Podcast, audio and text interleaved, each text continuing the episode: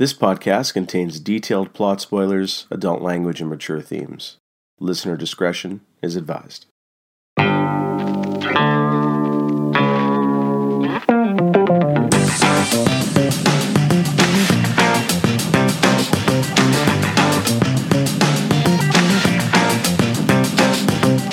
Welcome to a podcast of rare antiquities, episode 19. Today we go back in time to the time of 1950s Hollywood, where men were men and women were secretaries or crazy. We're going to talk about the 1950 classic Sunset Boulevard. Harry, welcome back to the show, man. How's it going? I'm good. I'm good. How are you? I'm doing good, man. It's good to be back on the show, deconstructing these classics. So, uh, yeah, I thought we'd uh, do something a little bit different. We haven't covered any films from this time period before. So let me ask you uh, did you have any awareness of this film before? I, I think you said you had never seen it, right? Uh, I had not seen it. No. The interesting thing here is is that for some reason I feel I've seen bits and pieces of it in my memory, and I maybe pictures of. I think her name is Gloria Swanson, right? Yeah. Yeah. So I remember seeing her, and I, I think the last shot of the movie where she kind of we won't ruin it, but just the last shot of her in the movie. Yeah. I've seen before. Okay. Yeah. Uh, it's a pretty iconic shot, I think. Um, I, I mean, I can tell you about you know my history uh, with this film. It, it's it's a little bit long, but I I remember many years ago, uh, at least ten years ago, maybe more, maybe fifteen years ago. I I got this uh, film as a as a Christmas gift on DVD from from an uncle of mine, and you know, not particularly close family member. And I'm not typically a fan of older black and white films. It's not really my wheelhouse. You know, there's the odd one here and there. So I, you know, I opened this up and I looked at it and I'm like, what the hell is this? And just kind of cast it off into a pile. I didn't even take the shrink wrap off. It just got thrown on a shelf somewhere and it sat there for years. And I, I think I had a uh, the wrong idea about what what this movie was about. I thought it was just some old uh, romance movie or something in black and white. I didn't really give a shit. And then at some point, many years later, uh, I can't remember who it was. It might have been my dad or or somebody else uh, had had uh, had brought it up, and uh, maybe they saw it on my shelf or something, and started talking about what an awesome movie it was. I'm like, eh, whatever. But then once I heard more about it and what it was about, I'm like, oh, all right, I'll I'll give this one a go. And uh, so I finally watched it after after many years of of owning it and you know, in its original packaging and, and finally watched it. And, uh, well, you know, we don't want to give away too much of uh, what I thought about the movie, but, uh, it, it managed to make the cut here anyway. So, uh, so that's kind of my history with, uh, with the film there. Um, we can get into it. Do you have any thoughts, uh, or any comments before we, we jump into Sunset Boulevard, Harry? I'm glad that we're we're visiting, uh, uh, going back into the '50s. Uh, black and white movies, our first one. Yeah, I just know of Gloria Swanson's history herself. Yeah. Okay.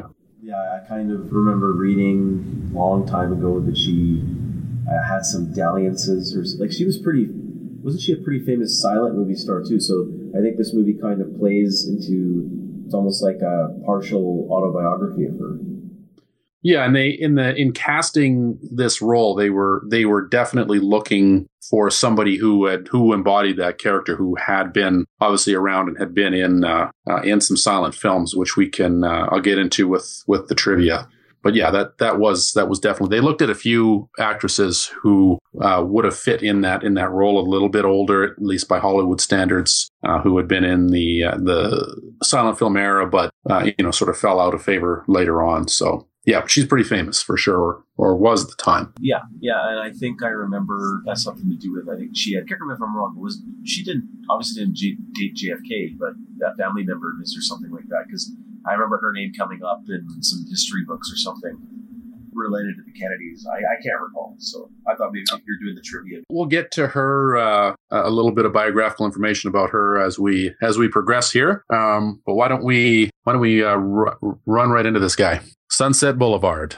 A body floats in the pool in the 10,000 block of Sunset Boulevard, Hollywood, California. He has three bullets in his body, and police and media swarm the scene. The disembodied voice of Joe Gillis offers to tell us the story before it all gets blown out of proportion in the newspapers. Let's go back six months. There's Joe, the man who will end up perforated and floating in a pool in six months, banging away at his typewriter, cranking out original stories that just don't sell. The buzzer sounds, and Joe finds a couple of repo men here to take back his car. Seems he's behind on his payments. He weaves a little story. The car isn't here, something about a friend driving it down to Palm Springs.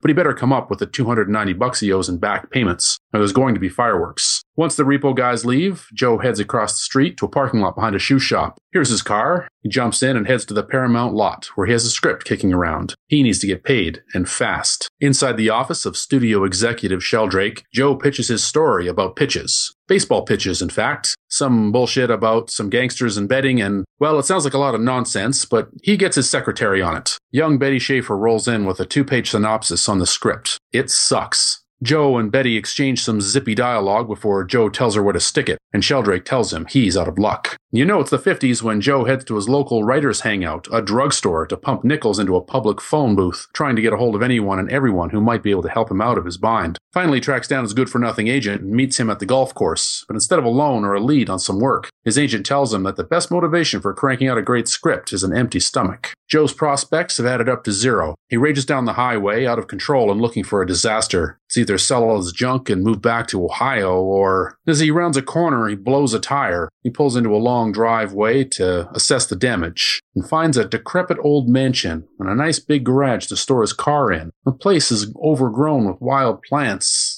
It's an empty pool and no one to be seen. Yet a voice calls out to him from the second floor behind a blind. He can't make out the figure, but a butler appears at the door, ushering him inside. Feeling that he has stumbled upon a scene that he would rather have absolutely nothing to do with, he tries to explain his way out, but simply gets ushered upstairs to meet aging silent film star Norma Desmond. She carries the force of a hurricane with her, something about her overstated style and sharp voice. When she starts talking about a coffin, and Joe sees a figure beneath a shroud on the table, he approaches slowly, and Norma draws back the shroud to reveal a fucking monkey, a dead goddamn chimpanzee. Well, Joe's not getting any deeper into this, so he tells her, ah, she's got the wrong guy, and she tells him to get lost, and he's all good with that, except Say, she looks kind of familiar. It is Norma Desmond. Yeah, she's none too happy that people actually use words and shit in the movies now. Well, Joe, he's just a writer, not an executive, so he'll be on his way. And Norma's like, wait, you're a writer? And Joe's like, yeah, a bad one. And Norma's like, well, come have a look at something. In the living room, piles of paper have taken over. Norma's written a script herself, the greatest of all time, and it will be her grand return to the silver screen. Since Joe has nothing better to do and he's lying low anyway, he agrees to sit down and read this monstrosity. He reads it well into the night, Norma staring at him the whole time, and in a grand display of reverse psychology, he finds his next paycheck. He will patch up this mutated monster of a script for a fee, but he just bit off more than he can chew, as Norma will not let him leave with it. So here he must stay day and night to complete his work. Effectively held captive, Joe reworks the script half the time and spends the other half joining Norma and indulging in the memories of a forgotten age of cinema. It's all like a dream, an oddity of existence that's like a rotting piece of flesh still attached to the body. But at least it pays the bills. Norma decks Joe out in all the finest clothes and the finest cool cigarette holders and even gets him a tuxedo for New Year's Eve. And the main hall is all decked out for a grand celebration. A small orchestra plays off to the side, the dance floor is all waxed up, and it looks like the butler stole the buffet table from Hogwarts. Joe rolls up in his new tux, Norma in her high style evening dress, and the two start dancing the night away. Only, hmm, things seem a little lonely, don't they? Joe wonders when the other guests will arrive. It's already past ten, and Norma's like, Guests? What are these guests you speak of? Tonight, it's just the two of us. Turns out Norma's been in love with Joe all along. They argue a bit. Joe's freaked out and needs to get out of there. He runs out into the pouring rain. Ah, December in California, and hitches a ride into town to his friend, his friend Artie's apartment. It's filled with New Year's celebration joy. It's wall to wall in there with a lively young crowd that Joe no longer belongs to. He makes arrangements with Artie to crash there for a couple weeks, and even has a brief run-in with Artie's new girlfriend, Betty, the young studio secretary who told him the script was a pile of crap. But after a second volley of witty dialogue, Joe is summoned back to the mansion. Turns out Norma slit her wrists. But she's alive, and now Joe is trapped for good. Later on in summer, the old mansion is looking like it got a haircut and hit the gym. The lawn is mowed, and even the old pool is back in working order. Life looks good. But In reality, Joe's getting bored. A chance encounter at a drugstore with Artie and Betty reveals a new opportunity for Joe. An old script of his made the rounds and the studio is interested. Joe says he's retired, but in the back of his mind, he still feels the pull of that typewriter. At the mansion, someone from Paramount Studios keeps calling for Norma. Finally, someone wants the script, and it's time to get down there right away to get to work. She gathers Joe into the car and commands the butler to get them to the studio right away to speak with famed director Cecil B. DeMille. When they get to the studio, it quickly becomes apparent to everyone but Norma that her time has passed. The studio was never interested in her script or in her comeback. She has trouble taking the hint, however, and is convinced that the shoot is imminent. She gets herself on a diet and beauty regimen to prepare for filming, while Joe secretly meets with Betty at the studio in the evenings. The two are collaborating on a script and are making eyes at each other. He pushes her away. So they keep working night after night while Norma continues her beauty treatment. She knows he's been sneaking away and one night finds the script the two have been working on. Betty confesses to Joe that Artie wants her to move to Arizona with him, but she doesn't want to go. She confronts him at the mansion, but he describes his life as a live-in prostitute and isn't willing to slum it as a starving artist again. Betty's heart is broken and Joe shows her the door. But he's not staying either. He packs up his things. His old things, not his tailored suits, custom shoes, or platinum cufflinks, just his ratty old sport coat and polo shirt, and he makes for the door. Norma tries to make him stay. She needs him for the picture, and he drops the bombshell. There is no picture. It's all in her mind. Chasing him out the door, she brandishes a pistol. A single shot rings out, then another, and another. Down Joe falls into the pool. Norma's mind is gone. It's all just a movie now, and she's ready for her close up. The end. All right. Well, that's Sunset Boulevard, Harry. Um, so just taking a look at uh, the story, the plot, what are your initial thoughts? No, it's a it's a good story. What's interesting to me is a couple things. Like it's for some reason, even through your synopsis, it screams and oozes classic retro Hollywood. You know, not just because it's dealing with the screenwriter and he's you know dealing with the studios themselves, but this just feels like something that came out of that era. It fits right in. This kind of story, a very small personal story, it, it centers around ego and vanity. Yeah. Uh, and that's, you know, obviously that's the, they both have egos and they both have vanity. I mean, more so obviously with uh, Norma Desmond character than Joe, but that's just something that, that hit me when I watched the movie and I also got through your synopsis and I'll, I'll leave it at that. I'll, I'll mention more of my thoughts as we progress through the episode. Yeah, sounds sounds good. Uh, there's uh, uh, that's interesting that you say about the um, place. You know, the, the, film sort of places it directly in that time, and I think that that'll probably become an interesting topic as we move along. Uh, but let's uh, pause for a couple of uh, neat little details about Sunset Boulevard. so this movie was released in 1950. Um, it had a budget of about 1.7 million dollars at the time, and ended up. That's surprising one point seven million. Yeah. Um, so certainly not a, a small production. Uh, it uh, grossed $5 million approximately worldwide. I mean, numbers are hard to come by for movies of this era, but that would certainly be considered uh, a success. Uh, it, in fact, had uh, many uh, nominations, uh, won Academy Awards for uh, best uh, best writing, best uh, art direction and best music. It was also nominated for best picture, best actor, best actress in uh, both the supporting and leading roles for both nominated for best director, cinematography and and editing. So wow. it certainly was yeah, what's that? A full slate of, yeah, full uh, yeah. full slate. It's uh, one of only a few films in history that has been nominated in all of those categories, which are basically considered all of the uh, uh the major film categories. So uh, certainly well well received uh, critically and and commercially. Uh, this film stars uh, William Holden uh, in the the lead male role as Joe Gillis, Gloria Swanson as Norma Desmond, and both of these figures certainly had prolific careers. William Holden has uh, over 70 acting credits to his name. Uh, fairly, fairly famous. I mean, he didn't do a whole lot um, of note after this, but he did continue working right up to his death in 1981. But he was in uh, uh, lots of famous stuff. Uh, for example, uh, he was in The Wild Bunch. He was in the uh, original Casino Royale, the spoof of the of Bond films back in 1967. Uh, yeah, that's probably maybe the only other movie I've probably seen him in. Uh, yeah, uh, I mean he's in a lot of stuff, and uh, the Bridge and the River Kwai again. Oh, yeah. that's- yeah, he's in that one too. That's Yeah. right. So certainly, um, uh, certainly a very prolific career. Uh, Gloria Swanson, uh, she's she's an interesting character. She began her film career uh, over 100 years ago in uh, silent films, uh, some uncredited appearances, um, you know, many short short films, and uh, again, this this film here, you know, was was sort of her uh, comeback attempt, if you will. This is a 1950 film, Sunset Boulevard. She did not work all that much after Sunset Boulevard. She does have a few appearances here and there, but um, you know, she she was known to not really uh, enjoy the business anymore, and uh, she lived to uh, age 84. She died in 1983, and and uh, yeah, just many many credits to her name. Uh, the other interesting figure here, we uh, we get a very famous cameo from uh, legendary director Cecil B. DeMille. Uh, Is it Cecil yeah, or Cecil? I don't know. It's one of the two. Um, what did they say in the movie? Was it Cecil? I thought it's Cecil, but I'm not sure. Oh, give me some seltzer. I need some seltzer. some seltzer. yes.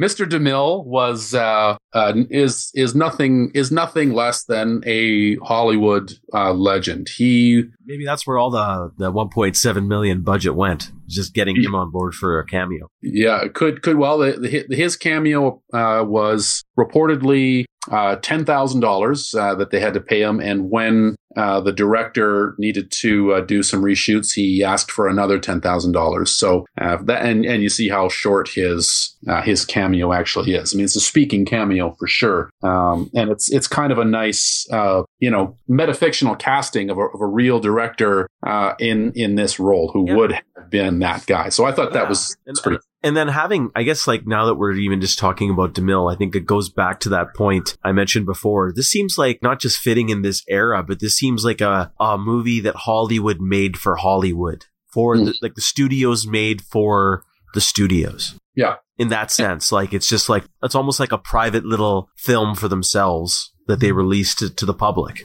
Yeah, and and yet is That's what- extraordinarily critical of of the business in in a lot of ways. Yeah. Yeah. Um, but getting back to DeMille, I just, I mean, a couple of interesting things I noted. He has uh, 80, 80 uh, director credits to his name going all the way back to uh, 1914. He directed uh, The Ten Commandments in 1923 and then directed the remake of The Ten Commandments in 1956, the Charlton Heston version. Um, among other things, The Greatest Show on Earth, you know, lots of, uh, lots of those old sort of grand uh, films from uh, from uh, you know from that age of of Hollywood, and he was also a very prolific producer as a producer on a lot of his own films, as many as well as many others. Um, you know, World of Worlds, for example, he worked on that. Samson and Delilah. Uh, he was a writer. He appeared uh, as uh, a narrator and actor in some things. Uh, again, there was really nothing that this guy uh, didn't do. He was he was a, a giant in in Hollywood. I don't know that there's a modern day uh, comparison to uh, to this guy. So um, Michael Bay. yeah. yeah, writer, director, producer, actor. Michael Bay still holds the uh, uh, the top spot for greatest cameo of all time, I think. So yes. Brewskis. yeah, dude, can we bring the Brewskis?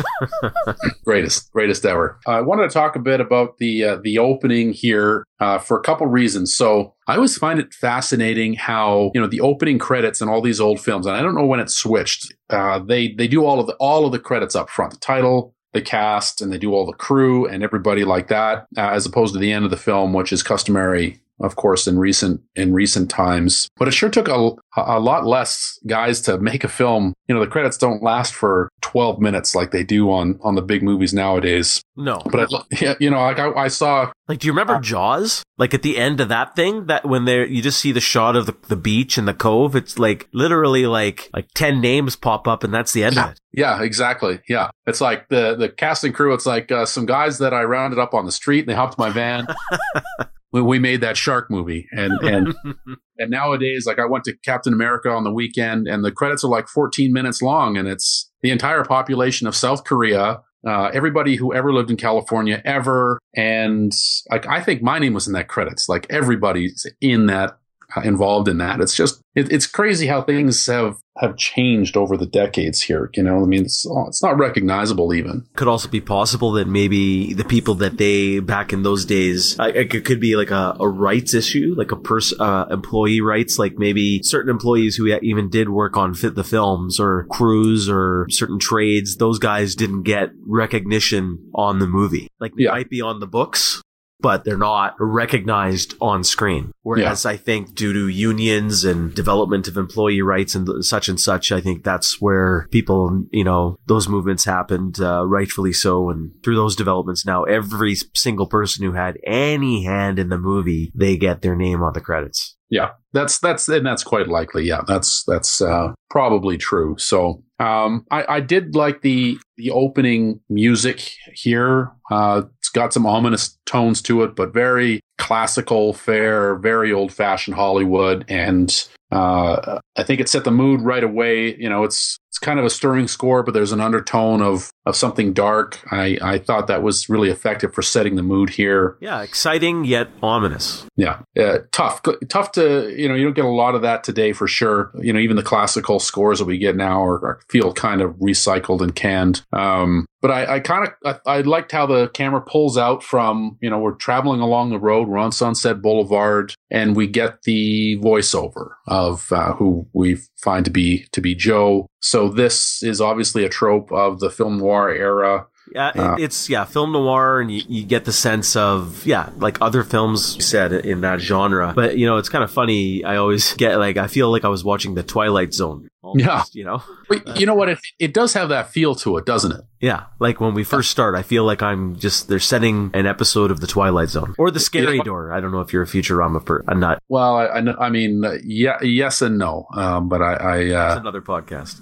Yeah, okay, we'll do that on another show. Um, you know, I mean, hell, I've seen episodes of the Twilight Zone that were not as odd as this movie, so it it might have fit. Uh, but what I and I remember from the first time I watched this, what I found uh, very striking is, you know, the the narrator's very nonchalant about it. He's just describing the place, the time of day, five in the morning. Uh, oh, and that's the homicide squad. Uh, there's a murder. Like it's not a big deal. We get there, and the dude's in the pool, and then and then right away we see that that's him. That's the the guy narrating it is the guy we just saw floating in the pool. So uh, I thought that was I remember that grabbed me the first time I saw it. I thought that was really interesting. Again, that is also I don't know if you'd say it's a trope of uh, film of of noir fiction or hard boiled detective stories. It's not. I don't know if this is the first time it was used. It's certainly not the last, but I thought that was kind of interesting. So, what Yeah. what did you think of of that reveal right up, right up front? Well, it's interesting. This is it's funny because you know I've never seen Sunset Boulevard until now for this podcast, and I now get some of the pop culture references in other movies. Like, Mhm. say for example, The Simpsons. Like I remember clearly, there's an actually an uh, episode of American Dad.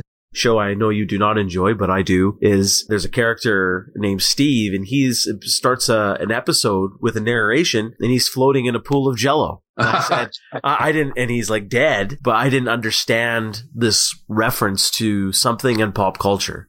Obviously, a movie. Which movie? I didn't know. Now I know. Yeah, Yeah, and Yeah. they just put their little twist with Jello instead of uh, water.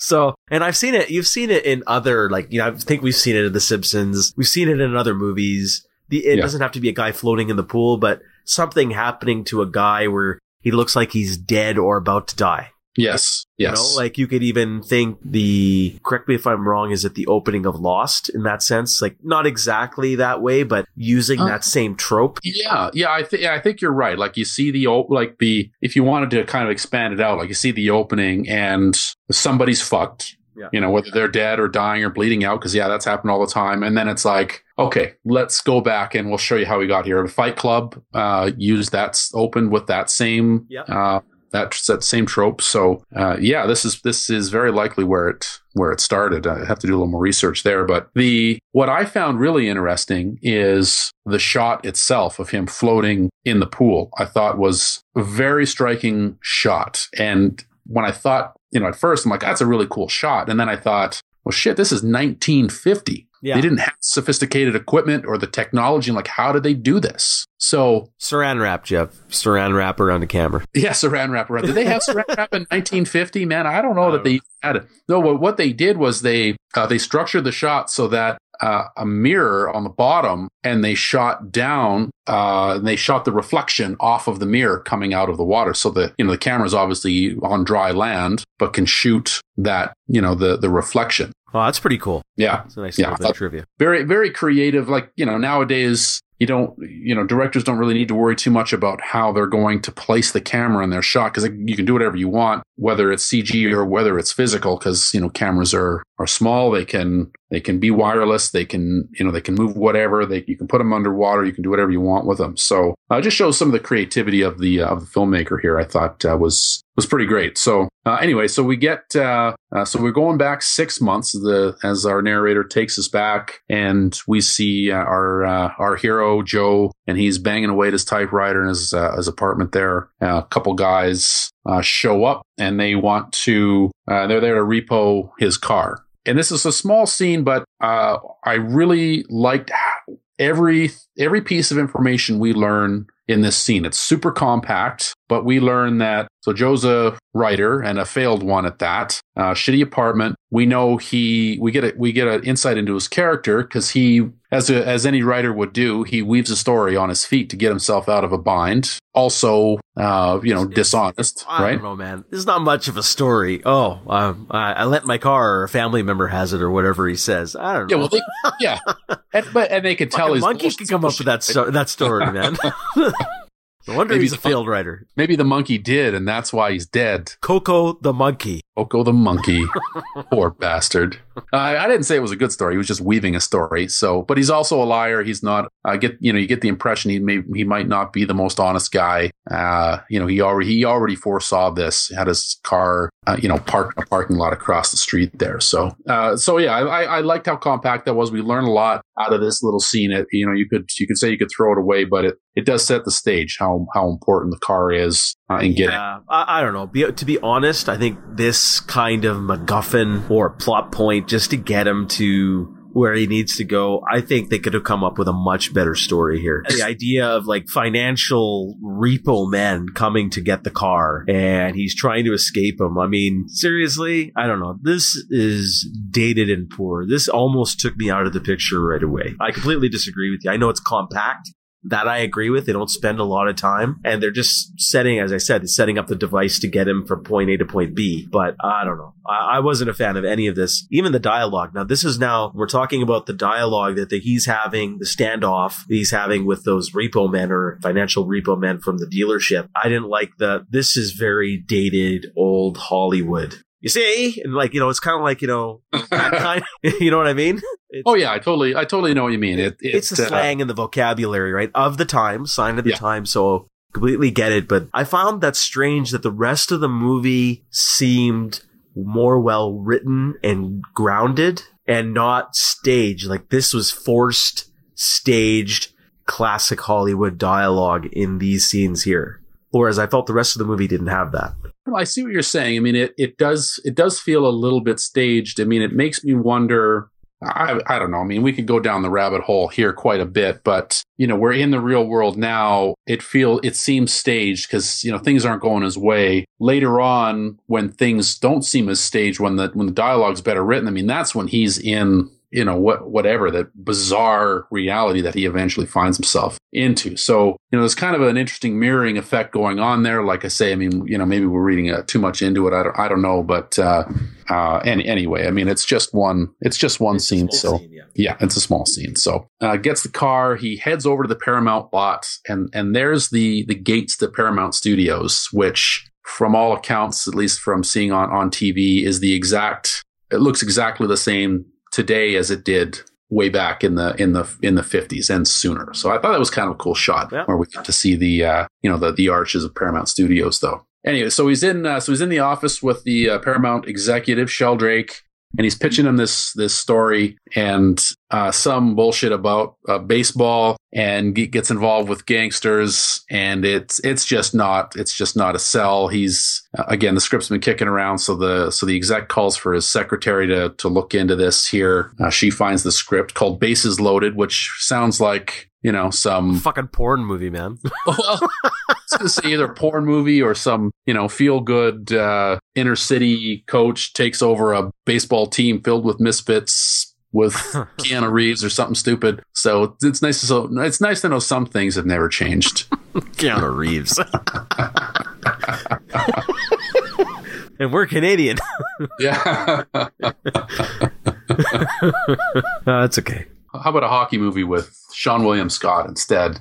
So the, the secretary rolls in. We we get our, we we meet Betty, who's the uh, the love interest from for later, and uh, she's got a two page synopsis, and she basically says it's a it's a pile of shit. She says it's just a, a rehash of something that wasn't very good uh, to begin with, and uh, and that's their introduction here. And Joe and Betty they exchange some some zippy dialogue here, and uh, I mean I'm kind of of two minds here. What did you think of this conversation between the two? If if if you found anything of note here. No, not much. Again, I think it's still the continuation of that stage dialogue. I was going to say even before, I think the only times I feel that this kind of classic retro Hollywood drama slash slang slash dialogue is like in the beginning of the movie or anytime he has a scene with Betty. Yeah. Yeah. So, uh, not a fan.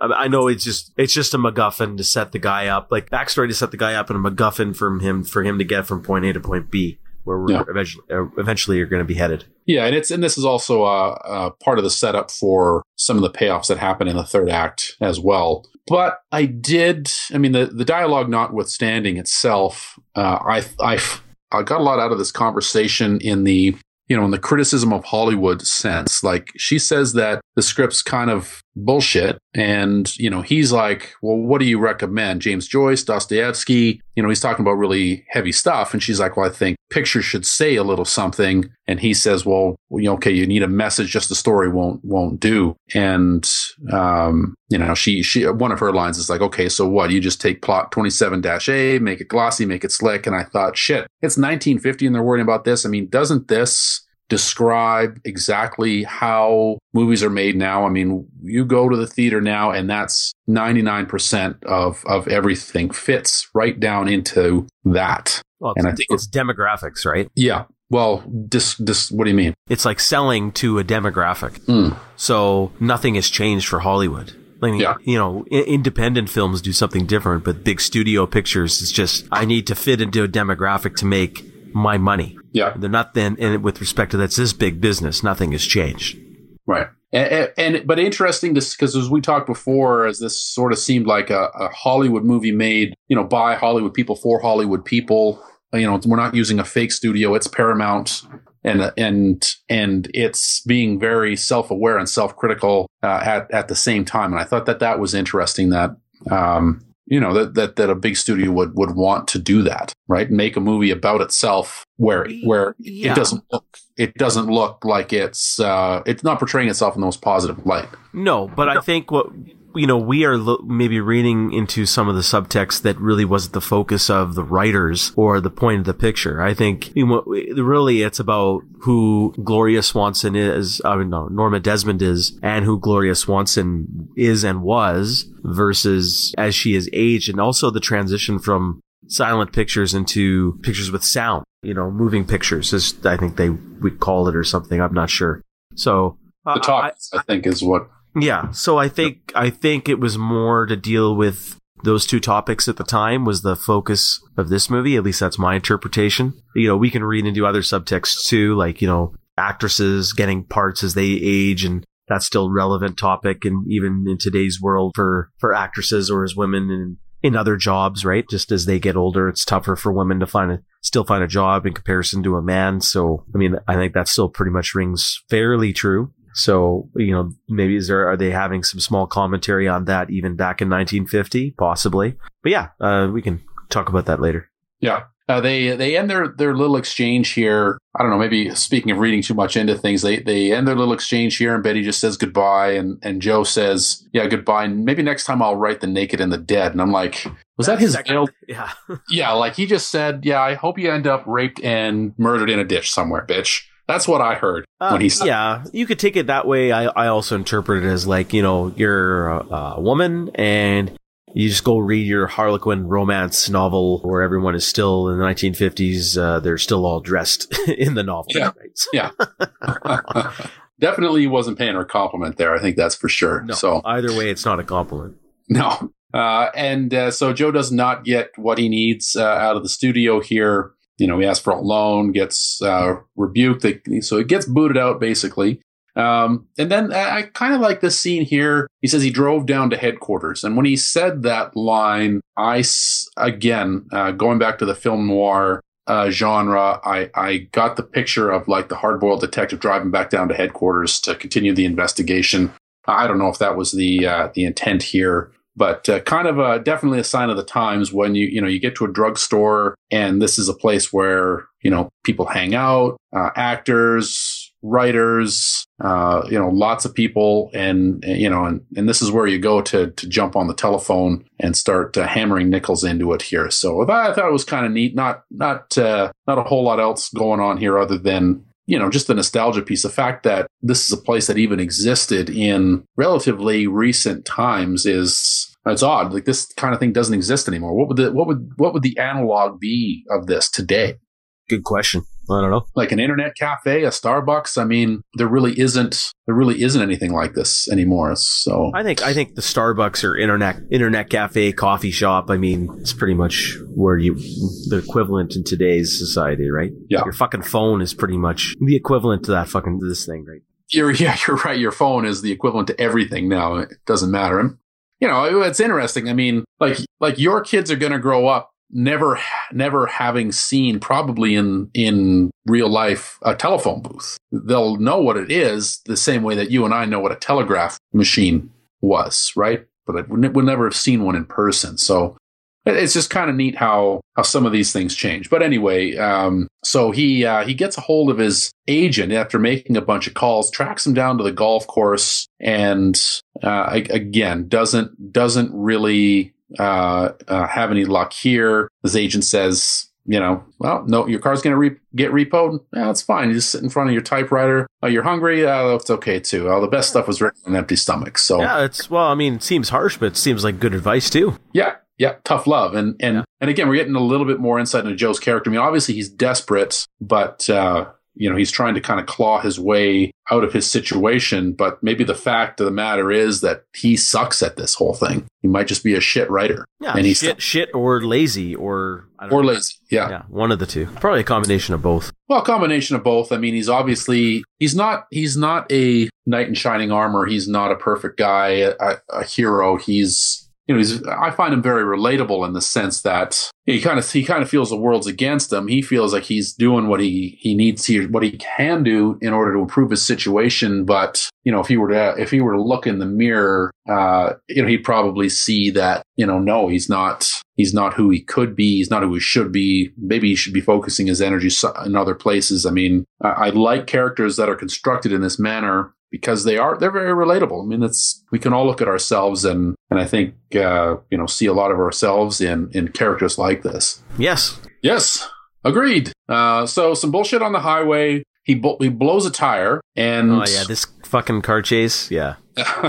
Anything to do with the, those repo guys? It's just uh, it's silly. Yeah, it, it is a little bit. It is a little bit silly for sure, and and and this is where I would agree with you that this is, you know, this is just a mechanism to get him to where he needs to go. Um, but you know, that being said, he does need to get to where he needs to go. So you kind of got to you have to get him there some way, uh, and at least it's at least it's brief, I guess. Yeah. Uh, so he blows a tire and and down the rabbit hole uh, he goes. And and this this part uh, after the chase I like is he kind of goes down the driveway and and it's a it's now a totally different world. I mean, it's one of these opulent old mansions, but it's run down, overgrown, you know, this old car in the driveway that's, you know, super luxury car, but it looks, but it's worn down and, and the place is just a mess, absolute mess. And he, uh, you know, as he describes it, you know, as he describes it to us in his, in his voiceover, you know, the, the kind of, the kind uh, of house that crazy movie people built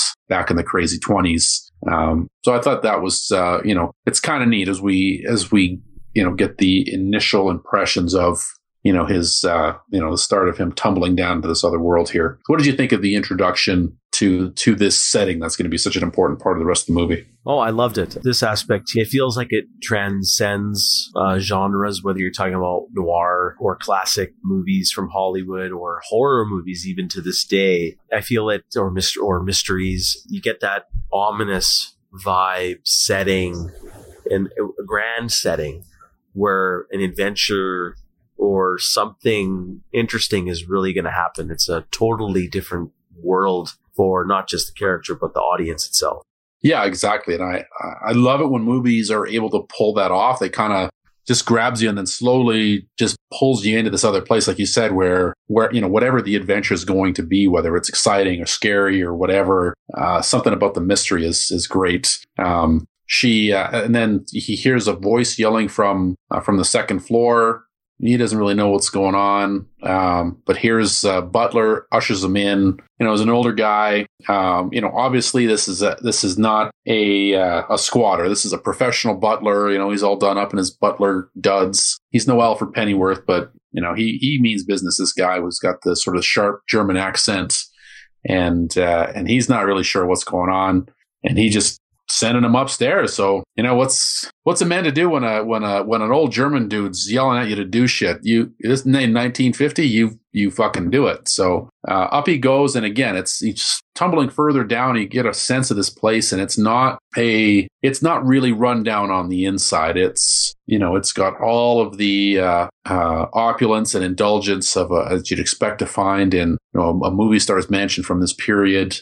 And uh, you know we finally you know, meet up with uh, Norma Desmond. Uh, so we, you know, we don't know who she is. And and again, it, it's kind of a strange scene. We don't really know what's going on. We get this weird room, and there's she's dressed all weird and acting strange, like she's talking to him like she's expecting him, and he doesn't have a fucking clue what's going on. And there's this figure on this table under under the under the shroud. So I mean, before the before the reveal here, I mean, again, how how are you finding that this as the setting further uh, expands itself? Uh, are, are you getting drawn in here? Like, what are you what are you thinking at this point? I'm not sure if I'm getting more drawn in just yet. I think when he eventually has a little bit more of a conversation with Norma, then that's a bit of a different story. This whole thing with the funeral of the monkey you know, um, yeah, I found it kind of, yeah, just a little bizarre, but I mean, you know, high society Hollywood freaks. I guess that's, you know, maybe she considered it family. She was lonely, so she jazzed it all up his funeral. And yeah, I mean, a little odd, but I really, really didn't pay too much attention to that aspect. I wasn't really more drawn in or taken aback just yet. Yeah, and I, I mean, I was just, I mean, I was drawn in, but I was so confused. I'm like, what is this dead monkey doing here? Uh, I, I mean, it was so bizarre, but I, I mean, I kind of liked the, uh, I, I liked that about this here is this is, this world is something completely different than what this guy you know is used to has seen before um, an odd choice from a filmmaking perspective maybe it was more common to keep a monkey as a pet in the 50s uh, maybe not i don't know you know he's uh, he's trying to sort of ex- extricate himself from the situation here but then he recognizes her and uh, uh, you know, he says the line, "Oh, you're you're Norma Desmond. You used to be in pictures. You used to be big." And and she has the line, "I am big. It's the pictures that got small." Mm. And I love that. I love that line. I thought that was a a great line. I agree. Yeah, she was striking right off the bat. Yeah, yeah, it's very striking right off the bat. Uh, you know, crazy, yeah. powerful at the same time. Yeah, give you my first reactionary instinct to when I saw her and when she first started speaking and you know hamming it up a little bit is Shatner. Mm. Shatner. female William Shatner. Yeah. And yeah. You know, when you think about it, Could you not see Shatner in this role? Yeah, if you if you did a gender reversal here, um, yes and no. And here's why I say yes and no. So yes, because absolutely, you know, Shatner has that uh, larger than life type of persona to him, um, and and certainly has the ability to to I, I would say believably deliver melodramatic performances in you know in a good way, right? That that would sell it. So so yes, that's actually very interesting that you say that. The only what the and the reason why I say no slightly is like a, a young young William Shatner I think would have definitely worked, but yeah, yeah, young William Shatner. That's what I'm talking about. Yeah, but because it is an older character. Oh yeah, you know, no, I, I yeah. know. Yeah, so it's all factors being yeah, all things being equal. Yeah, that's that's uh, maybe they should do a remake of Sunset Boulevard with William he's, Shatner. He's a little he's a little long in the tooth even for for this now, but. uh you know, maybe 20 years We'd ago. Watch it. We'd watch it. You know, you'd watch it. Oh, yeah, I'd watch it. But 20 years ago, it would have been great. Yeah. Anyway, shout out to to to to Big Bill. Um, actually, that, that that's interesting. I can't I can't get the picture out of my mind because I've seen him his face in black and white, and now it's just burned into my eyes as Shatner. As it should. Yeah. oh man, I'm not going to. I have done my job for today. Yes, you have.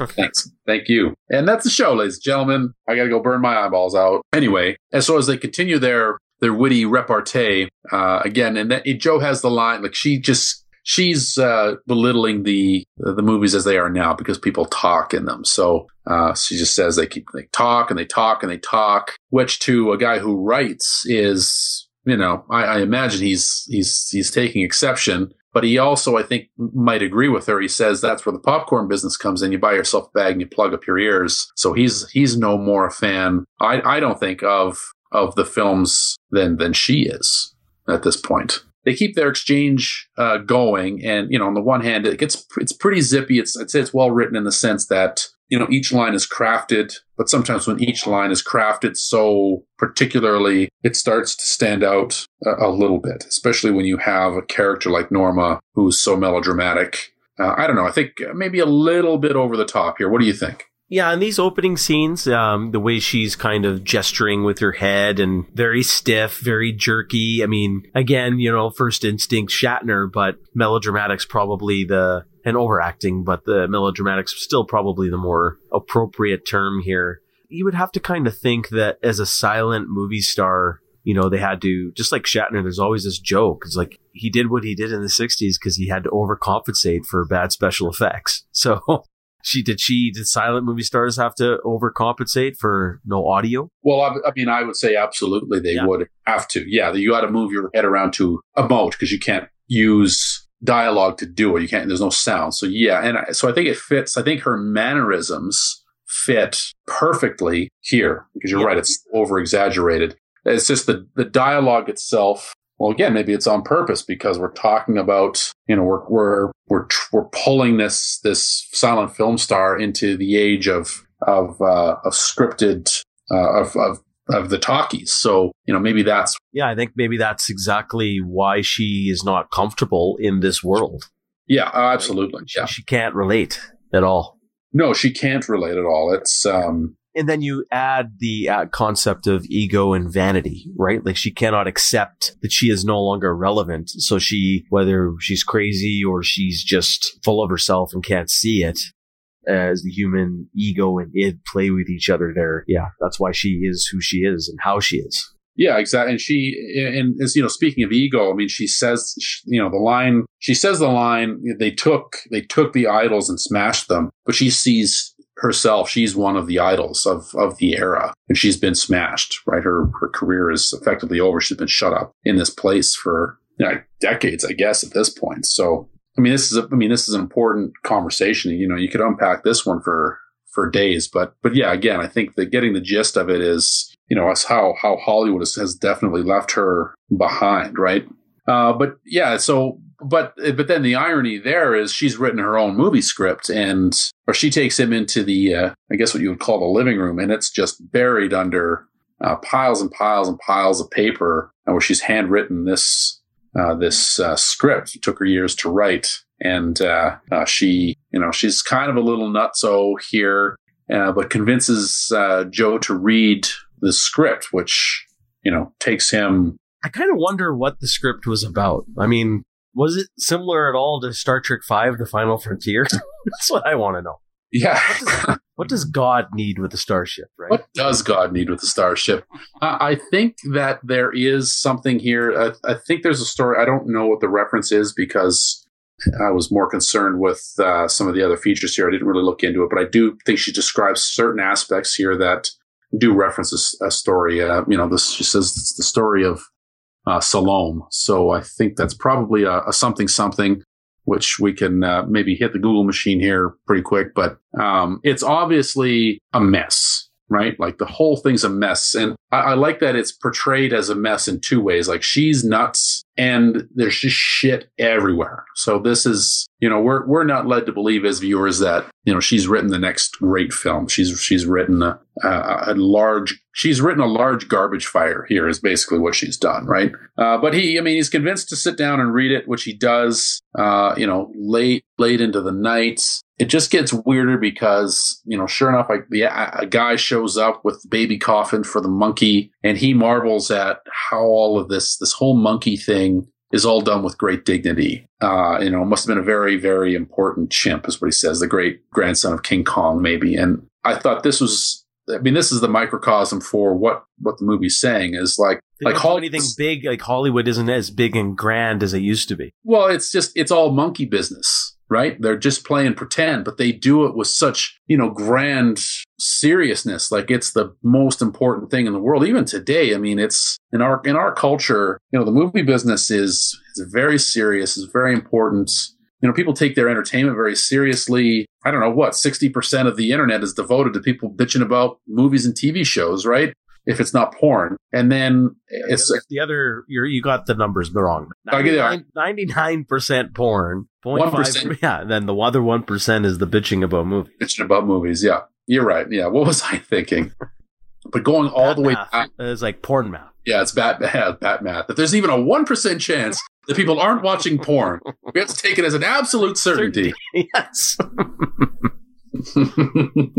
Uh, but how interesting that this has always been uh, Hollywood, or at least how the writers see it here. So I thought that was uh, pretty neat. It's such a bizarre scene to see that guy walk in with that small coffin, and you know it's for the monkey. It's like, man, this shit is weird. Uh, I, I, I mean, I don't know. I, I, I was very struck by that particular scene and his line there. I don't know if that had any. Like, are you like weirded out because of the burial in the backyard, or because there was a coffin, or because she took it so seriously? She has no family. She has no kids. Uh, So- not so much. It well, so the first thing that that hit me is you know we're before the burial, but just when the guy gets there with the coffin. So first of all, the image was was striking, and then his commentary on it, uh, I thought was. I mean, he's he, you know he's not making a commentary on Hollywood, but the movie is that is making the commentary on Hollywood through the whole thing. So you know, that's what I was kind of pulling out, and and uh, like I said, maybe it, it just.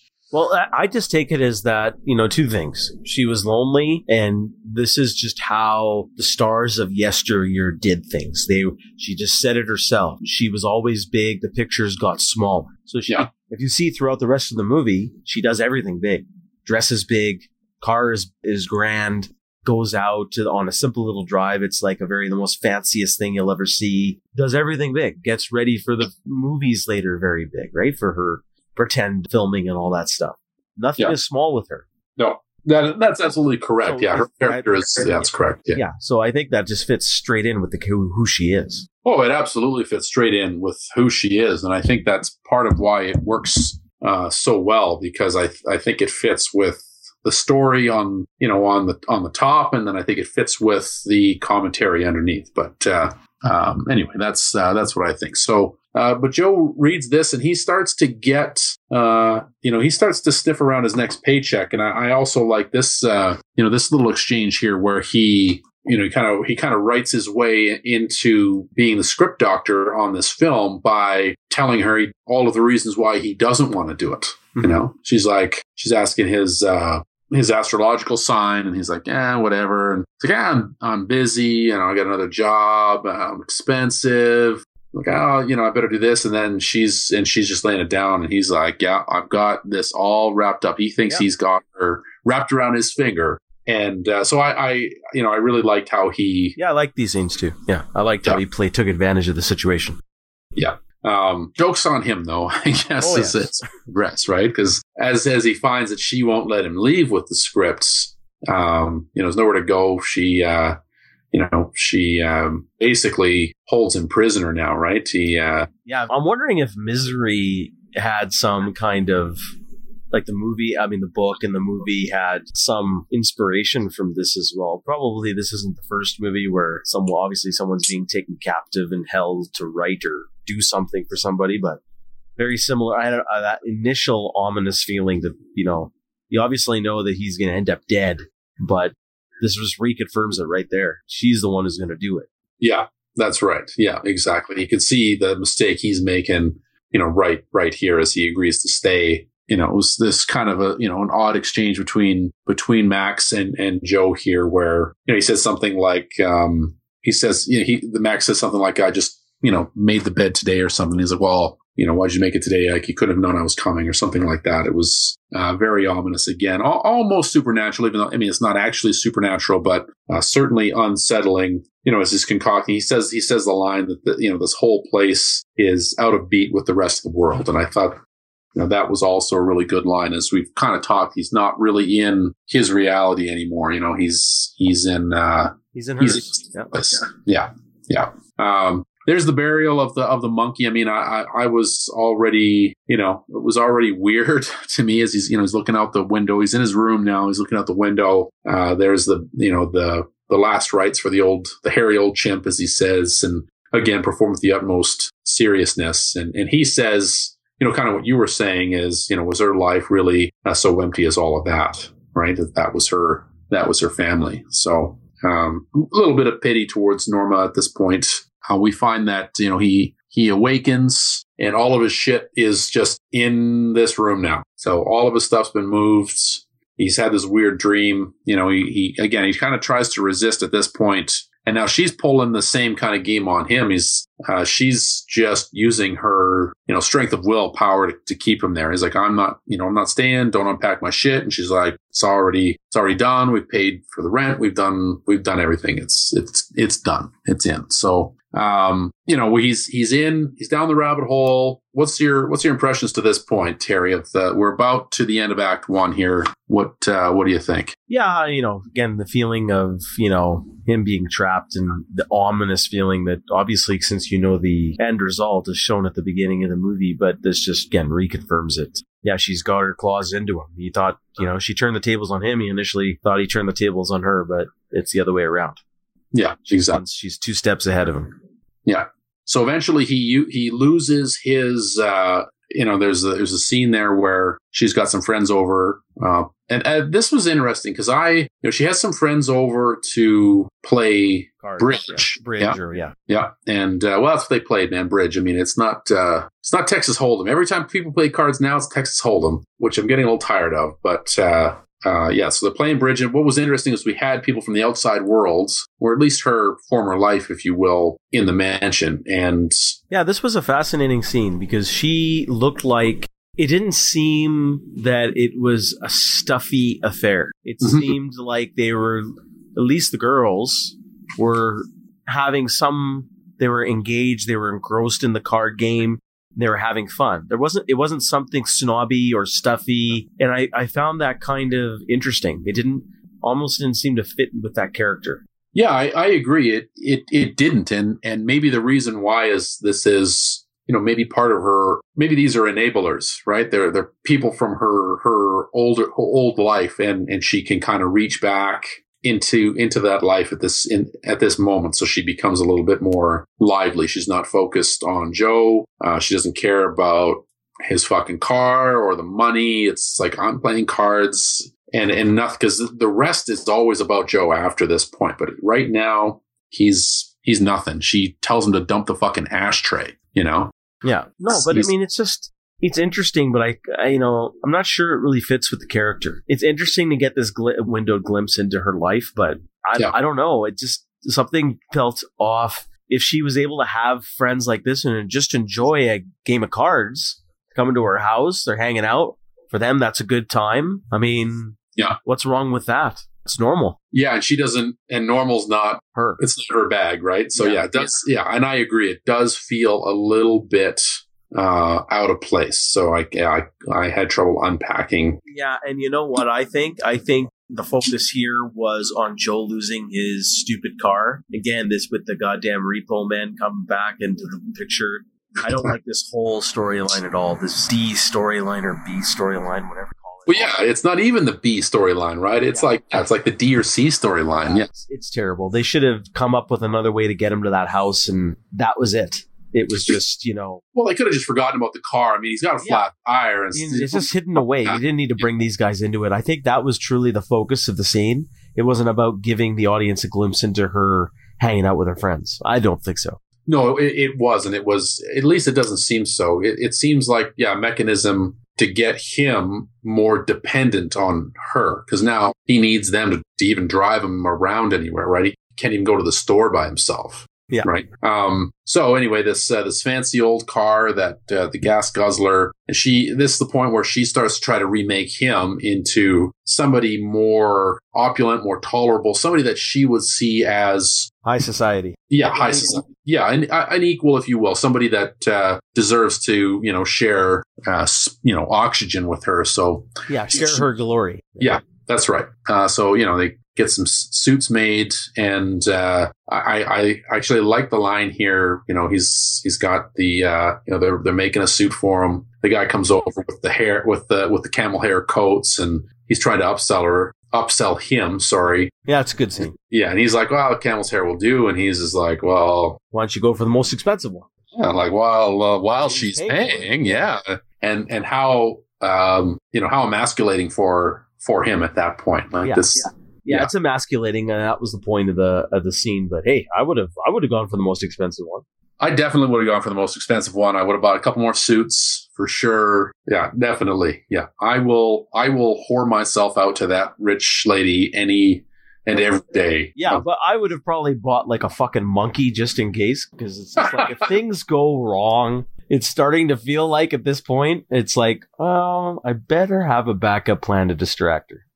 yeah. Look, a monkey. yeah, he did not think ahead. He would have. He would have walked. throws shit at you. Don't worry, more entertaining than the last. Yeah. uh, and uh, okay, so we get uh, you know she talks about getting him a tux for New Year's Eve. So you know this uh, this sequence here I thought was uh, was interesting because well you know what maybe the setup from the bridge scene I just thought of this now because we get to the New Year's party right he comes down he's all um Well, you yeah, expecting to see friends. Yeah, yeah, exactly. Right. So he's he, he's been moved into the main house proper because of the rain damage in his room over the garage, and uh, you know he comes in. The whole, the, you know, the the whole place is set. There's an orchestra playing. Uh, there's food all over the place. We know that she has friends. So, so even you know, I'm thinking, okay, well, obviously people are are going to be showing up, right? It, it seems natural at this point. So maybe that was the point of the bridge Yeah. scene. I agree. Yeah, because if that hadn't been there, we we know nobody's coming. Yeah, I That's retract uh, retract that statement. Yeah. before. I'm glad we're here to be able to dig into this stuff so we can straighten this shit out. Because what what what would we do without the podcast, man? I don't know. Nothing. Eh, what we'd always do. Nothing. Exactly. Yeah, exactly. So uh, just uh, so I'll just I'll rewind a little bit here. Um, so when when Joe moves into the bedroom and Max says that uh, it was the room of her of the husband or the husbands that she's been married three times before, but this is where he uh, kind of confides in him a little bit uh, because there's no locks or doorknobs on any of the doors because you know she's prone to melancholy as he says and there have been some suicide attempts. So you know can't have sleeping pills in the house no razor blades. They shut off the gas in her room like like nothing. They gotta uh they you know like he's basically max is basically you know wrapping her in bubble wrap making sure that you know she's fragile. We can't we have to make sure she doesn't break and uh, you know they start talking about the fan letters she gets, and we discover that it's it's you know it's Max basically who's been writing all of these fan letters that she still gets decades later. So Shatner. yeah, Shatner. Oh, Bill, are you writing all these letters to Oh, yourself? oh, Bill. Guarantee you she's getting signed portraits of that smarmy, smiling Bill Shatner, my shit don't stink smile picture that we've all seen so many times. Uh, Kirk was climbing a mountain. he Why does he was. climb a mountain? anyway, back to New Year's Eve. Uh, I why don't know if you've ever seen that, but it, it's a classic. you can educate me? I'll show you. Yeah, you can educate me. Uh, anyway, so let's get back to uh, to New Year's Eve again. The uh, the place is set for a grand party. She's had the floor waxed, pouring champagne, and you know they're they're hitting it off a little bit. They start they start to dance a bit of a tango, uh, and then he's like, "Hmm, it's getting late. Like, sh- you know, shouldn't we be waiting for the others? Like, where's everybody?" And you know, I think you know it's past ten o'clock. When's everybody supposed to get here? And she's like, like who? You know, it was kind of matter of fact. She's like, well, there's nobody else coming. Like this is this is just for us. This is for you and me. And and now this is the point where you know we discover, and she says that she's you know she's fallen in love uh, with him, and he's he's kind of freaking out. Um, here, you know, so they, you know, they dance a little bit, but uh, the argument breaks out. He's he's kind of freaking at this point, which uh, which I think is understandable. What what do you think? How's the crazy uh, level for you here, Harry? You know, it's crazy yet understandable. I mean, this is a woman of, as we said, like um, she was big. She still thinks she's big, but she's also lonely and fragile. So she's depressed. She's probably a bit psychotic. Uh, you know, we talked about the ego. Yeah, if I were in those shoes, I would be worried. You know, but you know, you have to still feel for for her. You have to understand Oh, yeah. where she's coming from. So I, I didn't really think too much of it. Definitely a warning sign for the character of Joe. Yeah, he, I mean, I agree. I mean, she, you do have to feel sorry. You have to feel pity for her at this point because she is lonely. You know, she's, all- I mean, sh this, you know, as we've talked about the monkey, as silly as that is, but you know, her only, really her only friend, her only family. She's, she's vulnerable at this point. But when you have a, an ego this large, when it gets damaged, you know, disaster is bound, is bound to, uh, is bound to fall, right? So there's just no other there's just no other there's no other out here. She's just going to go crazy. But so he he takes off uh, runs out into the rain and uh, uh, you know hitches his ride back into town uh, to his old friend uh, artie's house there into the uh, into the apartment. And this is you know kind of a glimpse of his old life which we, we kind of get a feel for as he you know he walks in uh, you know artie knows him people know him and then it's like you know they realize he's wearing this expensive coat he's wearing a tuxedo and you know it clearly he doesn't belong in this world any any any longer. And i i like this i like this moment here because he's he's seems so out of place in the other world because it's so bizarre. And then you know the next thing you know as soon as he as soon as he gets out he doesn't belong in this one anymore. It's it's almost as bizarre in you know in the uh, other dire- as as bizarre in the other direction um you know as norma's world. So uh, so I thought it was I thought it was an interesting uh, exchange here. I mean, it looks like he's he's trying to get out. You know, he he just wants to stay at Artie's place, take the couch, and here we run into uh, Betty again. And you know, now the fireworks are are are going. There's definitely some chemistry here. The zippy dialogue uh, continues. Again, now for me, we're getting back into that classic, almost cringeworthy, old retro Hollywood dialogue, staged, forced, just to get the romance out. It's so unnatural, but that's just the way movies were written back then, right? Well, I- I mean- overly dramatic. Like I can't see two people talking this way. Well, no, definitely two people don't talk this way, and that's you know again, it the movie is over overwritten in in some in some spots where uh, you're right, like people don't talk this way, but at the same time, it does. I think it provides a fairly effective juxtaposition. Be- There's no real. It's difficult to show how different these two worlds are. And, you know, be able to do it in more ways than just, you know, he's wearing a tuxedo and he's at, you know, somebody's apartment. I mean, there's, there's more to it. It feels differently. I think that it, I think it feels differently because of the dialogue, and I think that's more effective on a like an emotional level. If you're not picking up that the dialogue is overwritten, as you and I are, you're still going to get the sense it's a very different feel to it than you know his life at the mansion. And I think that from that perspective, this actually works. Um, you know, because it takes us out of it a bit, because he's taken himself out of that other, out of that, out of that life. Yeah, no, I agree. Um, anyway, so they uh, they chit chat a little bit. They make uh, making the googly eyes at each other. and uh, you know he's he's like he's making the decision. Okay, I'm I'm out of that old life. I'm I'm I'm leaving. So he calls the mansion, talks to Max, like get me my shit. I'm out. Uh, and this is where he, uh, you know, Max reveals that she has, uh, you know, she got the razor from his room and slit her wrists. So he uh, heads back, heads back to the mansion. Obviously, she's she's still alive, but but injured. And and this is kind of where he gets pulled in. I, I, now you tell me. Obviously, she's she's been hurt already. Uh, she's in a tough situation, and uh, you know, did she make a legitimate attempt on her own life here, or is this was this just a you know a tool, a, a pity tool to get him back in and to uh, to to bury him further in her you know in her prison? What do you think? I think based, you know, they don't make it clear, but just based on who she is and what is most important to this character, which is her reclaiming her fame, I think she probably did not make a legitimate attempt at suicide and just try to lure him back into her her trap. Uh. Uh, that's just my opinion because it's consistent with the character. But yeah. I do want to ask you something. I can't recall if they in the movie ever explained what happened to her other husbands. Who were they? Were they also writers or Hollywood bigwigs, or and what happened to them? Uh, it did not explain what happened to two of them. I know it, happened to one of them. Yeah. Aside from the, I think she only had another two. Uh, yeah, because I think he, yeah, Max said that she had three okay. husbands. Yeah, so the other two is who I'm referring to. Uh, I I believe not. I don't think that it ever, um, it was ever revealed what happened to them. Mm-hmm. I mean, I'm assuming Hollywood at the time is the same as Hollywood now, where multiple marriages are, you know, par for the course. So yeah, but I'm just opening the door of a possibility is if she legitimately tried to commit suicide. Like the, the movie doesn't go to this place. I think you know, obviously we know uh, we we don't want to skip too far ahead, but we all know that Joe dies.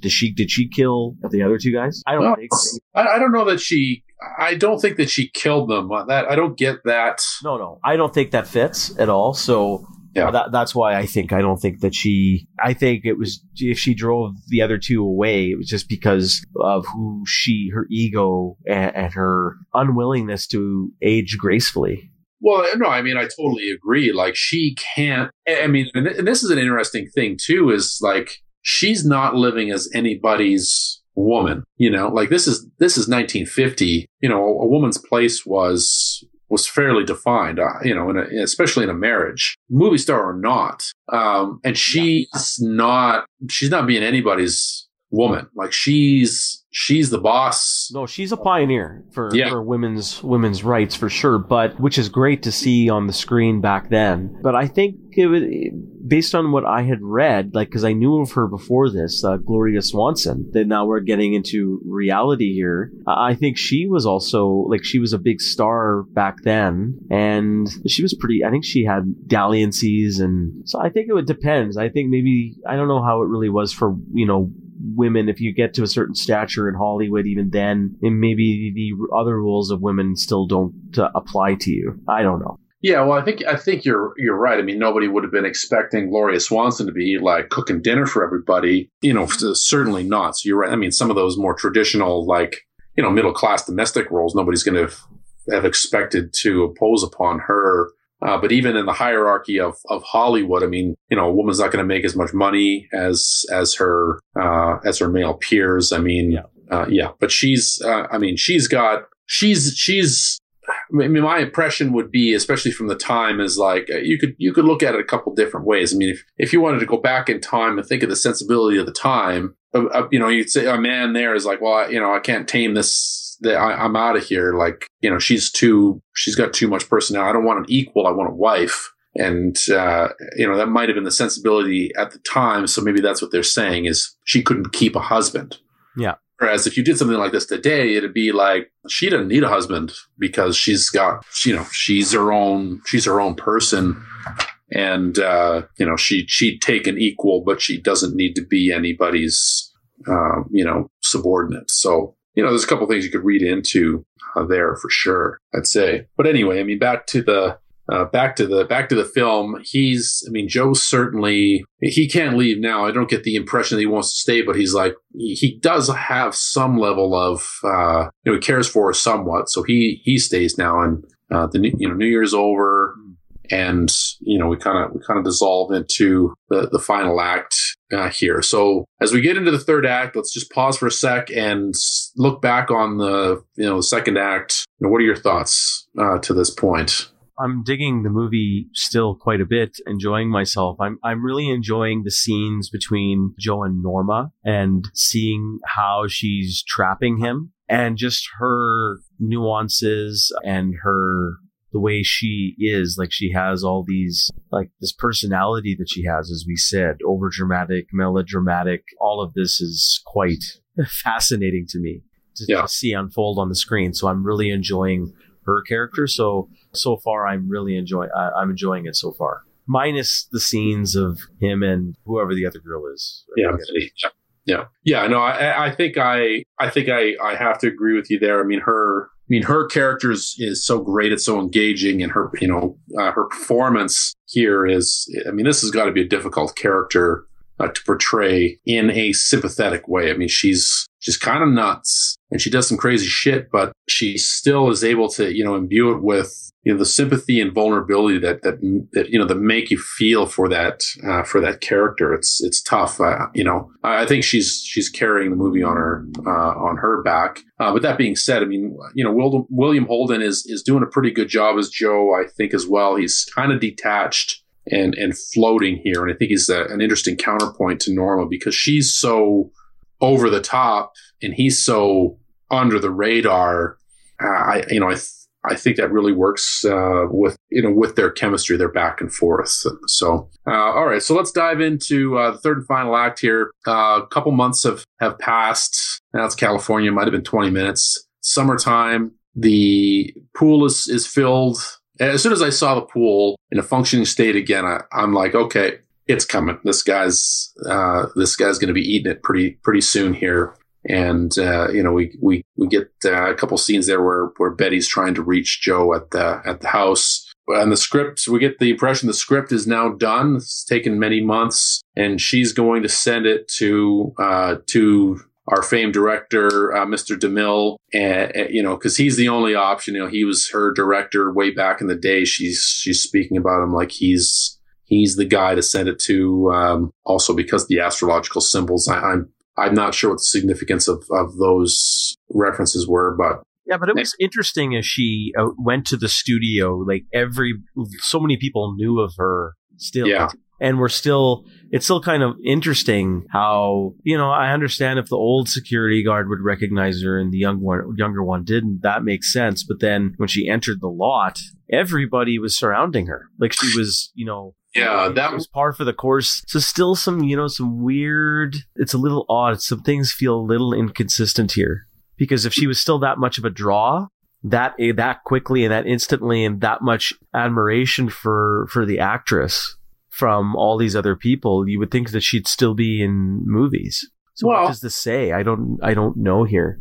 Well, that's interesting. I mean, I, yeah, that's a good question. I mean, maybe you know, and I think maybe oh, just sorry to interrupt. It's just, but maybe what they're trying to do is just sh- the filmmakers are just trying to show she got a taste of you know the fans wanting her back for that popularity, so her ego swells, and it's really about just watching her ego swell and swell, like she's back.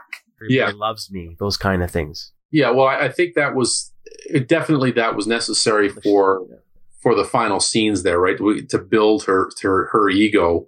I mean, part of it is, I mean, I don't know. I mean, if if if Sean Connery showed up on a movie set, every actor would be looking for his autograph, even the guy the guy hasn't made a movie in, you know, what, 15, 16, 17 years, right? It's been it's been almost 20 years for a guy like that. And his last movie was a bag of shit. But still, like the reverence would would still be there, right? Everybody be all over the guy. Yeah, he's just one example. But I, I mean, I found it realistic. I think it was I, I don't know. I mean, I'm always looking for something deeper when you get a scene of that importance. You know, could have been that you know, part of that they needed to they needed to pump her tires a little bit. Yeah. In order to to make the final sequence work. Yeah. No, I, I agree. Uh, yeah. Uh, just a little bit of a mixed message for me, but it was still a fun scene to watch.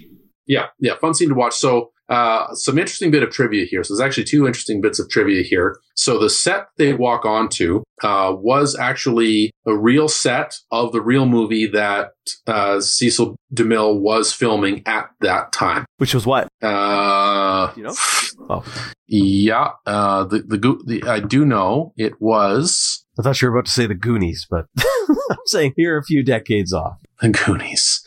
um, uh, yeah, so it was uh, it was the actual set of the film uh, Samson and Delilah uh, that he was making at the time. Okay. Yeah. Uh, now here's here's a piece of trivia that you're gonna like. So when they get to the uh, to the lot there, and they uh, you know they meet the old guard there, and he says uh, to go meet uh, DeMille on stage 18. Mhm. So that stage is one of the largest on the Paramount lot, uh, known for years as the DeMille stage, but is now called. Are you ready for this? The Star Trek stage Shatner. as uh, all of the movies and some of the TV shows were shot on that stage. Um, uh, from uh, Star Trek: The Next Generation onward, the main sets were actually right across the street in stages eight and nine, which were right below the second floor office occupied by Betty in the uh, upper floor there. Oh, okay. And those offices later became the home of the Star Trek art department. Okay. So a little bit of uh, little connection there for uh, for the Shatner fans out there. I thought that was pretty neat, actually. I, I love those sort of like real life tie-ins because obviously they're on the lot, right? They're shooting the movie on the lot. That's the actual place. Those are the actual stages. So a little bit of uh, little bit cool. of there. Yeah, very cool. Um, anyway, so there, uh, uh, we, we, we skipped over a couple pieces here where, where Joe and, uh, Norma are driving around. Uh, they, uh, head into a drugstore to get some cigarettes and Joe runs into Artie and Betty in the drugstore and she tells him that, uh, one of his scripts has actually been kicking around and there's some interest in it. Uh, but he's not really interested in anything uh, anymore. He's, he's basically retired from writing. He's he's got his new life in the mansion with his fancy suits and the gold plated cigarette lighter and, and on and on. So he kind of blows them both off. You know, and then we get this then we get the scene where they head to the Paramount lot. And so she's you know, she's kind of live she's living in a dream. She's she's not she's not picking up what everybody's putting putting down. DeMille's trying to be polite to her, and it turns out that the phone calls from the studio uh, were were just inquiries to rent the uh, the fancy car, but nobody has the nobody has the heart to tell her uh, about that. So it's kind of sad.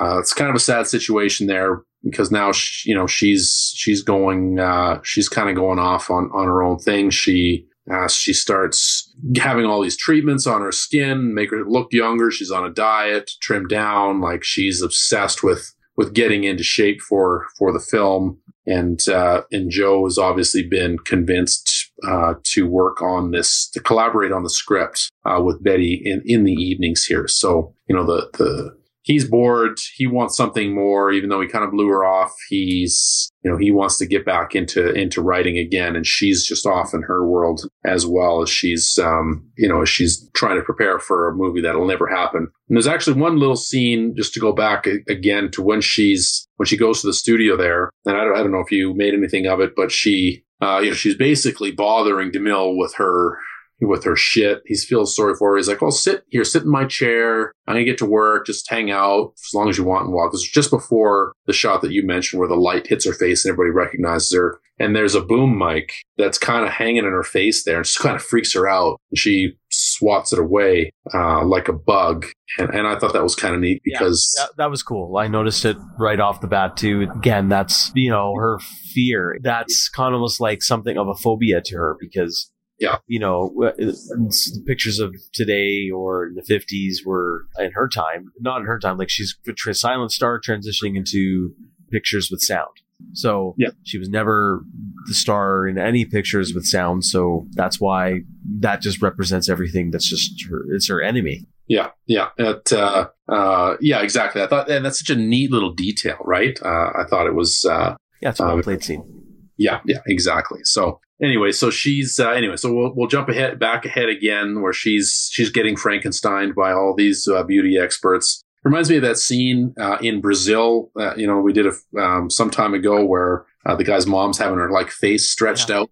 Yeah. Um, so that that was uh, you know uh, kind of neat there. Um, anyway, so I thought the exchanges. So the as we see Joe and Betty, they're collaborating on the script. I thought the dialogue was toned down a little bit here. It wasn't quite as off as it as it was before, as we talked about. What did you think now as they're they're working together on the scripts? Uh, slightly better than before. I think some of the conversation they're starting to have now is a bit more natural. Eh, but, you know, overall, I, I didn't dig any of the scenes between Joe and Betty in any, any part of this movie.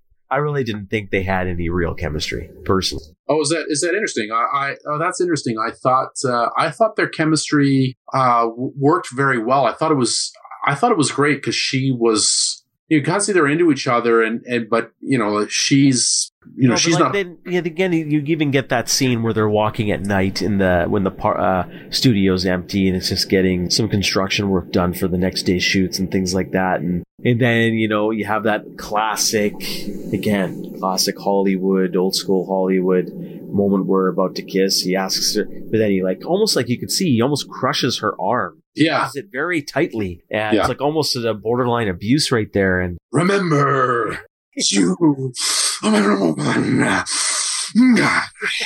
yes, essentially that's pretty much what he did. Yeah, Except he just said, you know, the next time we even I even think about kissing you, knock me over the head. I didn't like these scenes at all. Ah, just we could joke about it, but they they're cringeworthy. It just eh, they're just too dated. You know, just for someone who grew up in that time, I'm sure it was very normal to see, but I I can't stand that's that's one of the fears I have when I go back and watch older movies. Is and I'm sure millennials of today have feel the same way about movies that we grew up with. Right? Yeah, they just, can't, so. they just can't relate. But I think that that stretches even more from even our generation to movies from the 40s and 50s. Uh, yeah, I, I agree. Actually, I do agree with you on that one for sure. Yeah. Yeah. Uh, you know, she, uh, we, you know, we find out that, uh, hold on, where are we here? Well, they're collaborating collaborating on the script. Yeah, so they're- they're collaborating. Norma finds out, right? Yeah, she, she knows that he's been kind of sneaking out, confronts him and he, he blows it off, but he keeps sneaking out. And she eventually, uh, she actually finds, uh, the script that they've been working on. And, you know, what, what kind of, what kind of sets her off is the, uh, the title of the script itself, which says, I mean, it's titled is Untitled Love Story, you know, by Joe Gillis and uh, Betty uh, Schaefer, I believe her name is. So, you know, this is kind of what what sets it off. And you know, Norma Norma calls her Norma calls Betty, you know, in in a way to kind of confront uh, to confront her. And um, you know, Joe walks in. Grabs the phone and he tells her to to come over to the mansion. Gives her the address. You know, Norma's trying to explain herself. You know, don't hate me even though he's the one who's having the affair, even though he's not having an affair, but he's the one who's been lying to to her. And again, that you know, you see his character, and that's why I kind of I would go back to that uh, the first scene with the repo guys when they show up at his apartment, and it seemed innocent at the time, where he's just you know weaving a tale, telling a lie in order to um, in order to save his car. His character is to try to write himself out of situations. Right? He hasn't been truthful with Norma, and, and Norma's never told him a lie. I mean, maybe she never said all the whole truth, but he's never, uh, she's never misled him or anything like that. She's been batshit crazy, but he's the one who's been lying to her. And that's the way that that's kind of the what what I see at this point here, you know. So uh, Betty shows up at the at the mansion, and he's he's walking he's walking her through his life at this point, and he's basically her he's basically Norma's whore at this point, right? He he gives her what she needs as far as companionship and and whatever else, and he gets the fancy suits, the custom made shoes, the cufflinks, the platinum keychains, as he says, the solid gold cigarette case, all of this stuff. And he doesn't, and he says, you know, he doesn't want to go. She tries to get him out of there, and he's like, well, I don't want to go back to a one room apartment I can't pay for, you know, story that may sell and probably will not. So he's, he's kind of being, he's giving her the cold shoulders, being a dick to get rid of her. Um, and this is probably the most honest thing that he's done at this point. Yeah, and again, like it's kind of funny, like, you know, we talk about ego and vanity for Norma, but then this is the male ego classic, and this is timeless, classic male ego and vanity of not wanting to maybe rely on Betty, you know, rely on somebody else to take care of you, whether even if he wants to be with her or not, you know, he wants to do it his own way without relying on somebody else. Cause I think next scene is he wants, he leaves Norma anyways, right? Yeah. He's Well, putting on a show for Betty. Yeah. Because even though he's probably wants to have a relationship with her, his ego and vanity can't allow himself to rely on her. He's putting on a, a show trying to get rid of her, yeah, and then he's going to leave on his own. Like he, he, it's he's admitting failure. A man's admitting failure if he's got to rely on a woman he cares about. Well, is it? I mean, I agree. I mean, obviously he's he's putting on a show for for Betty. I mean, that's that's certainly the case. But is it because he doesn't want to rely on her, or is it because he's trying to uh, steer her away from him because he knows that she should go off and be with Artie and not be anywhere near him because he's you know he he's a he's a dick. I, Like, I that's don't what know. I- I don't, I don't know it. The movie's not clear enough, and that I think that's you could look at it either way. Maybe that's a fault of the movie itself. I do have some problems. I will say overall with the character of Joe, he's just not. Even though I know where you're coming from as a writer, it's kind of clever to see how he kind of talks himself out of situations because of his uh, expertise with with verbiage. Yeah, But I need something more than that to be engaged in a character. I really don't find that. I mean, that's a little interesting little, you know, piece of thread there, but uh, beyond that, there's not much to this character. I don't find him really that engaging, personally. I don't mind his relationship with Norma, but that's more that's more dependent on Norma and how fascinating she is to see and watch. William Holden's character, I just I'm not finding a lot of meat here to keep me engaged, and that's why whenever he's away from Norma, I'm hating everything I'm seeing. Interesting. And then see that's interesting because I because if you go back, I mean he's kind of framing the story, so he's te- he's the one telling her story. Well, sometimes the best stories are not about yourself, Geoff. Bullshit.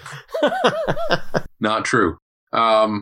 Uh, anyway, so he gets uh, as you know as we get back uh, as we were talking, he starts packing up his shit. He wants out of there.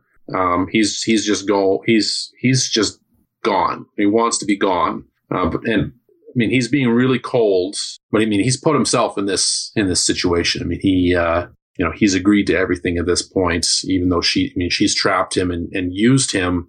Uh, he's trying to escape, but you know he's taking, you know, he makes a big show of taking off the watch and the cufflinks and all the fancy stuff. Packs up his old shit and, and gets ready to go. You know, she's she's trying to get him to stay. She's trying to justify like they still want me. You know, the the movie's getting made, and then this is where he drops drops the bomb. Is like he tells her like if it was just being nice, they just wanted to rent your car, and that wasn't it. Nobody. And he said none of us had the heart uh, to tell you. So so that's that's you know that's it. She she had showed him the pistol before, uh, but he's you know he's out of. He had a good line here. He said you know, he says to her, grow up. You're a woman of 50 and there's nothing tragic about being 50, not unless you try to be 25.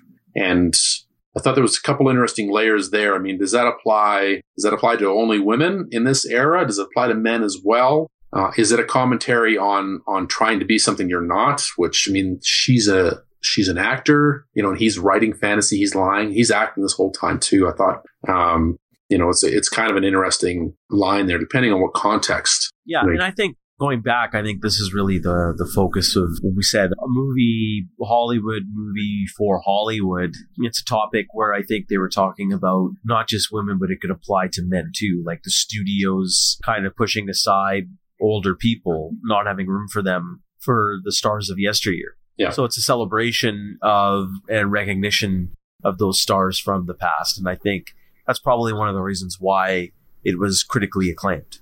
Yeah. To be honest with you, right? Yeah, no, I, I, I completely agree there. Uh, and this is, uh, you know, as we come to the end, Joe runs out into the yard. She's chasing him. She's got the gun, and uh, boom, she puts she she busts some caps, two in the back, one in the stomach, and down into the pool he goes, and uh, and that's it. Joe Joe is toast. He kind of gets. I don't know if you see he got what was coming to him, but you know, we we always knew this this was coming. Uh, that was that was it for Joe. He he, he got it. Well, you could say the epilogue to the film here. The you know the the police are there, the media's there, and she's you know she's had a psychotic break or whatever you you know you want to you want to call it.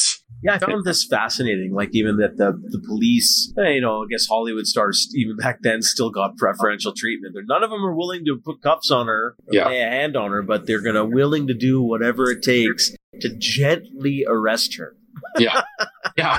You know, Exactly. I guess that that has not changed. That it doesn't not matter what era you're in, right? In fact, I bet it was worse then than it is now. I Yeah, mean, probably. yeah, I mean, absolutely. Yeah, they, uh, uh, they, they, yeah, they treat her with uh, some kind of reverence, if you will, right? Yeah. And to get her, you know, let's just play along, get her down the stairs, you know, get the photo, get the cameras out, you know, start taking pictures because you know they're getting wind on what's going on, how what what's what it's going to take, what she really wants, and and that's how the movie ends. And I think that last shot where she says, you know, you know, Mr. DeMille, I'm ready for my close up. I think that's the the line I remember without even watching this movie. I think that's stapled in Hollywood lore. Yeah. Yeah, and I think, you know, that line gets tossed around quite often in pop culture. It does. Yeah, it's a very, very famous line for sure. I love the shot as she's coming down the stairs and everybody else is kind of static and she's the only one moving. Yeah, I noticed that too. It's very well shot. Yeah. very well shot. Yeah. Um, And I think it would have been more, I, I would have liked it if nobody moved at all except her. yeah, I, I agree. Yeah. Uh, It'd been good. Almost there. They almost did it, but I think that might have been a nice way to kind of a good throwback to the the times of you know more silent pictures or or or like you know very early Hollywood pictures where almost nothing was moving. Oh, yeah. I, I, I think that would have been quite interesting if they Yeah. did it that way. Yeah. So there you go. That's uh that's the film, man. That's that's Sunset Boulevard. So one question I I guess I want to ask you right now as we kind of get to the the end of the film. Well, actually, first let's talk about uh that the last shot where she's you know sort of coming right into the frame there with her you know her Geoffrey Rush eyes. You know, Yeah, no, uh, fantastic shot. yeah, Probably my favorite shot in the movie, hands down.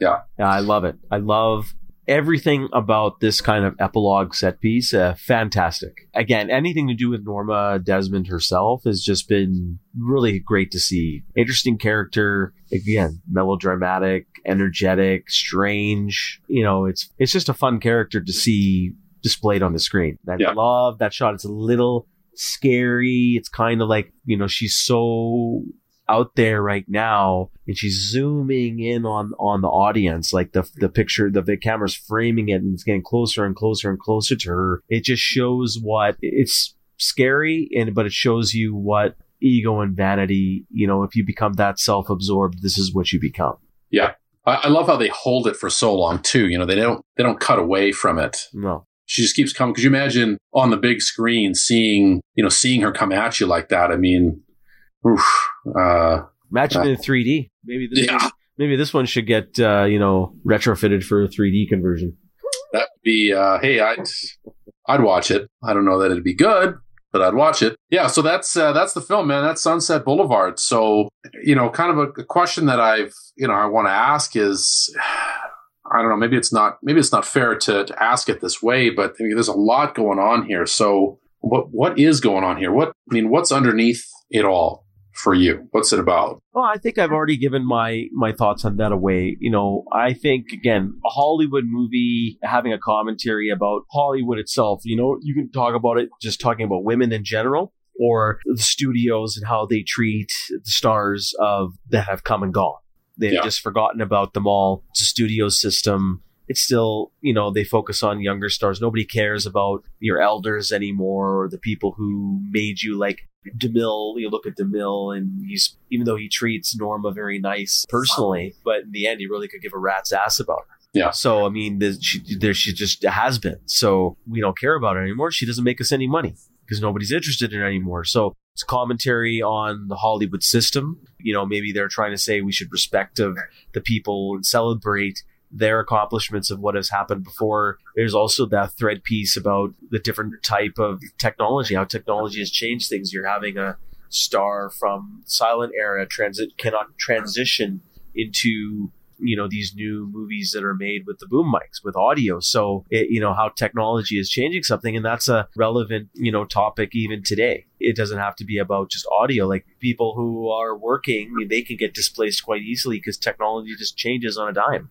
and Yeah. they just eat them up and spit them out so it's commentary about life in general so yeah I, I think that's really what it is i don't really think it's to me it, i didn't really interpret anything more than that Well, I, I- mean, I think you're, you know, you're right in a lot of uh, a lot of ways there. And what I, one of the things that I really do enjoy about the film is, I mean, it's interesting how you know how much of the commentary is still relevant. You know, it's it's 2016. It's been a long time, but a lot of what it's talking about are are you know whether it's Hollywood, whether it's you know aging or, or you know gender roles. I mean, everything everything is is it's still so uh, modern. I mean, you could put any of these topics into a movie today, and it would still work. Yeah, uh, I mean- just as well. You know, I think Yeah, it's I- exactly like because like actors, whether it's women, women and men, and still obviously we could ar- argue still. It's I think it's fair and safe to say that women, even more than men, as they age, they find it harder to maintain employment. Whether you're talking about Hollywood or anywhere else, in any other type of job. Yeah. And then men, same thing. Men versus young, older men versus younger men, same situation. Right?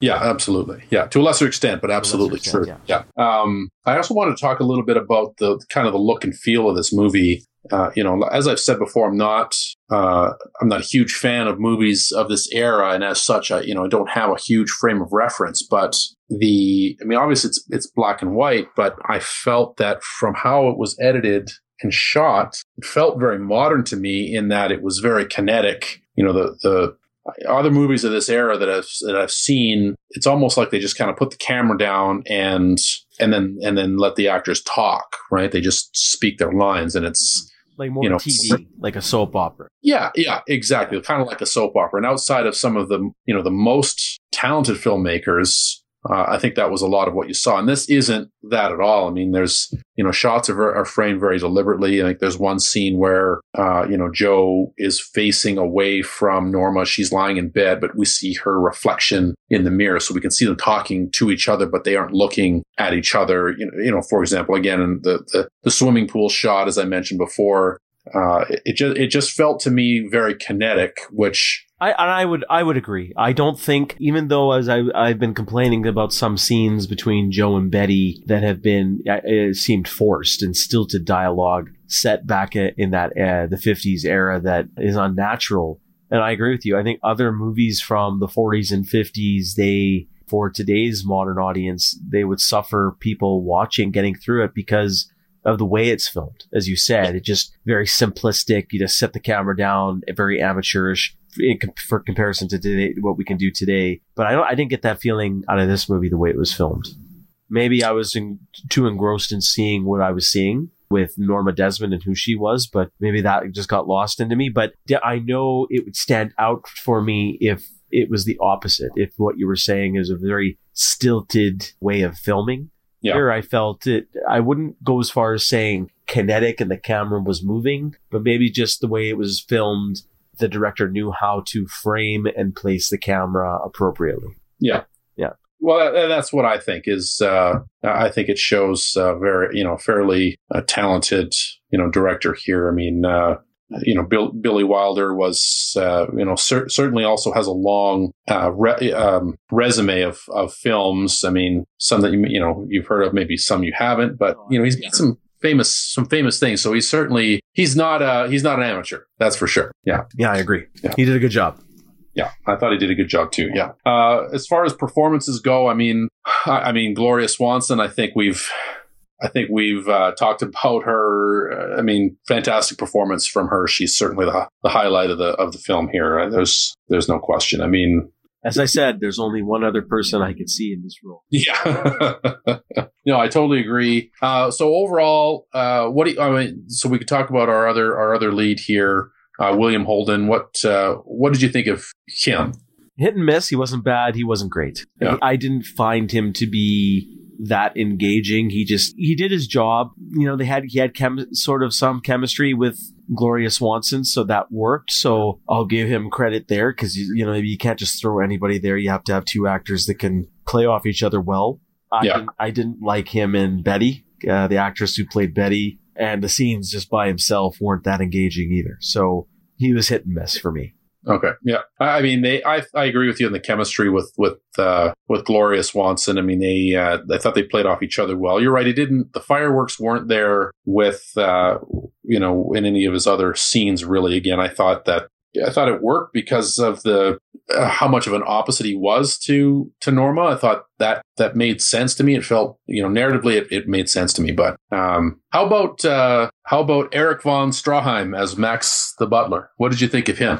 Yeah, and we didn't even get to the fact that he was the third husband, but that's okay. He was yeah. Yeah, he was Uh, third he was- husband. yeah. He was okay. He is kind of creepy yet not creepy at the same way. So I don't I don't really know what to make of him. I, I he was creepy and and yeah, you're right. We didn't really get into the details there as he was her uh he was a, her you know former Husband who was protecting him And- and, loved and him so much that even after a divorce he became her butler. So what the Yeah. fuck? I it's Yeah. kind of a little odd little odd character there, in my opinion. the, the judge sentenced him to be her butler. Yes. Got a car That's great. accident. That's great. I Yeah. love it. I, I liked his final the final scene there where he's uh, directing her. Uh, you know when Yes, After- that's true. I Yeah. did like that. That was that was great. That was great yeah yeah. I I, I mean there's. I, I- you know, I think we kind of unpacked pretty good. I, I don't have any other discussion points. Do you have anything else you want to you want to dig into here? I do. Just the only question I had for you, and maybe you partially answered, is when you initially watched this film, you said obviously you're not a you, you haven't seen too many movies and not a big fan of uh, of many of the films released uh, in this time period. What was your initial reaction to seeing a movie like this, and have you also gone back and seen other because of this? Maybe uh, if you've enjoyed this film, has that enticed you to go watch other movies from this era? Uh, okay, well, to answer the first question there, what did I think of it uh, initially? I I was totally blown away by how much I uh, really once enjoyed it on an entertainment level. Uh, by how I was I was amazed at how much was actually there, how much was going on. I didn't expect uh, it to be as layered as it uh, was. So uh, that was my initial reaction. I, I was I was totally shocked that it was as good as it was. Did that directly lead me to watch more films of this era? I mean, not necessarily specifically, but I when I do watch movies from from this time frame now, uh, I enjoy them a lot more. Like I can get into that era of filmmaking a lot easier. You know, a couple examples. You know, I mean, maybe it's a little bit later on in the time frame here, uh, but I watched a little bit more Alfred Hitchcock, and and I think I've you know I've enjoyed that more. There's a couple other movies uh, that are older that uh, you know that my girlfriend enjoys that you know I've gone back and watched and found like you know sort of a, a deeper level of appreciation for uh, of, of the style of filmmaking uh, uh, at this point. There's a certain there's a certain earnestness, or at least it comes across that way to me in in films of this time frame. So I don't know. I mean, I, I, don't think I'm going to be, you know, going back and watching a lot of classics, but, uh, but, but yeah, I have more appreciation for sure. What, what about you? What's, what's your level of interest in this, in this, uh, in this era of Hollywood? I mean, like like yourself. I mean, you're not exposed to a lot of this. I think more movies from the '60s is where I've spent more of my time going back, like the '40s and the '50s. Not so much, but that's something I kind of want to rectify moving forward, whether it's through this podcast or just on my own. So I'm glad we really did this. Uh, I am interested, but I do have to be very picky because Yeah. you know I can get through a movie and I'll watch it if it's the story is good, but if the story and the dialogue is not good, and if it's forced dialogue, like I've been hinting at throughout some scenes, and I'm sure there are many, many, I'd say the bulk of the movies, you know, that's where rare antiquities come from. Finding those gems in there that don't have that mistake, but if the bulk of them are just like forced, stilted dialogue, which is unnatural, I, I can't, and if the story is not engaging, I'm done. I can't, I won't be able to get through it. Yeah. Yeah. Fair enough. Uh, all right. Well, let's uh, you know let's kind of move into our final thoughts. So, what are your final thoughts on uh, on Sunset Boulevard, Harry? Is this a recommend, and is this a rare antiquity? I was like yourself on your first watch of this movie when you, as you just explained earlier, I was surprised at how much I did enjoy myself despite the movie still having some problems. As I talked about the dialogue, anything to do away from Norma Desmond herself, I really had a problem with. But no, any of the scenes between Joe and Norma and then Norma herself, I was completely fascinated. It's great to see not only a woman of age, but just a woman even in that era in the 50s having being the star of the show. And that was very refreshing to see, quite surprising to see too. And I thought she did a great job. I thought the movie did a great job at exploring some of those themes that are still relevant today, which we talked about, you know, people aging, women aging, respecting this, you know, for the Hollywood system, respecting the stars of that have come and gone. Do older people have a place in today's society? Right. Are they has-beens? I mean, these are, these are topics that are relevant today. Eh, yeah. not just in Hollywood, just in life. Yeah. So I did enjoy that. I was quite surprised at that and, and the play of the ego and the id and you had the ominous feeling as we talked about. I, I like some of that setup, and you know, she was kind of a little bit of a crazy character. Is she psychotic, borderline psychotic? Is she just depressed? Is she just full of herself with the ego and vanity? And then there's the topics of vanity, as we talked about, what it can do to you. So I enjoyed all of those concepts, and I thought you know, you could take any one of them and explore it in depth here. So there are some layers. So I did appreciate that. But again, some of the dialogue, some of the acting, some of those B, uh, the C and D storylines with the car, those repo men, terrible. Didn't like Betty at all. Terrible. Joe and Betty, terrible. But I know that was necessary to get them out of the house to, you know, cause some jealousy and some some tension. So, but overall, yes, definitely a recommend. And I do, I would say it's a rare antiquity because going back to this era, it's hard to find movies that I think you know a lot of people can get into, and I, I think it, this movie's place in pop culture too definitely warrants it to get the stamp of recognition as a rare antiquity. But it's not so amazing that it's just a it's a blowout recommendation. It's a good recommendation. It's a good movie to watch. It's not the best movie I've ever seen or anywhere close to it, but definitely a surprise watch, and I do recommend it. And it's a, it is a rare antiquity. Do you do you think do you think it holds up for modern audiences? Depending on the audience, I would say yes. Yeah. Uh. I do because you know we touched on it. The way it's filmed it doesn't yeah. make you think that it's so old, and the character is so is so interesting but the problem is, is you may, you know, millennials today probably won't even give it a chance. Two minutes in, they'll just forget about it. You know, they're, they're on their phones anyways, or they'll just go, you know, want to we'll watch reality TV or some other bullshit crap out there. But yeah, I'd say for people who really appreciate a movie and willing to give it a chance, they can get through it just the first 10, 15 minutes and maybe very, you know, it's a little tricky. Yeah. After that, then I think uh, you'll you'll be engaged uh, to the end. I, I agree. I think from an ex, like you're right when you say it kind of depends on the audience. As far as films from this time period go, it's pretty accessible, but it's still a film from this time period. Yeah. You know, like if you want to watch Citizen Kane, for example, which is for whatever reason, you know, often hailed as the greatest motion picture of all time, it's not an accessible movie. It's not easy to watch. It's not easy to get into for all of its, uh, you know, uh, technical wins. It, it, it's tough. This is not hard to, it's not a slog to watch this. But uh, as far as uh, my my thoughts, I mean, obviously I've given it away. I mean, I'm a I'm a big fan of this movie. I, I was totally blown away the first time I've watched it. I think I've watched it uh, three or four times uh, in my life now, and uh, it's one of those movies that for me kind of reveals more bits and pieces about itself every time I watch it. You know, that little detail with the boom mic when she's sitting in the, in the studio there is not something I'd ever picked up on before. Um, so yeah, for me, it, it's a recommend. I mean, if you're if you're a fan of films of this era, you're you're gonna dig this show. If you don't have a lot of exposure to films of this era, but you want to watch you want to give it a try, check out something from the black and white days of Hollywood.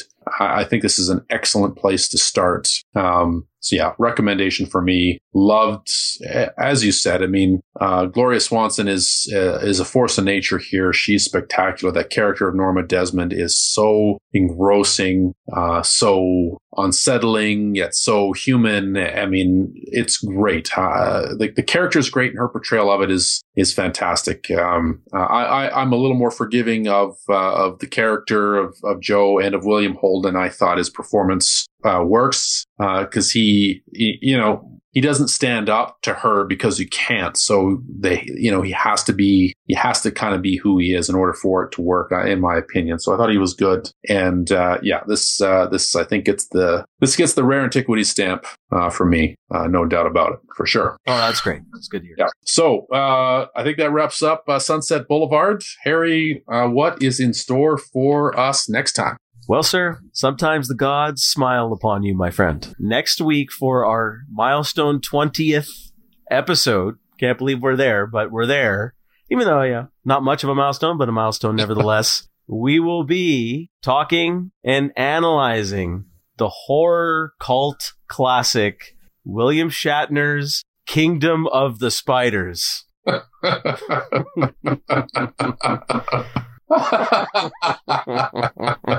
awesome. Kingdom of the Spiders. yes.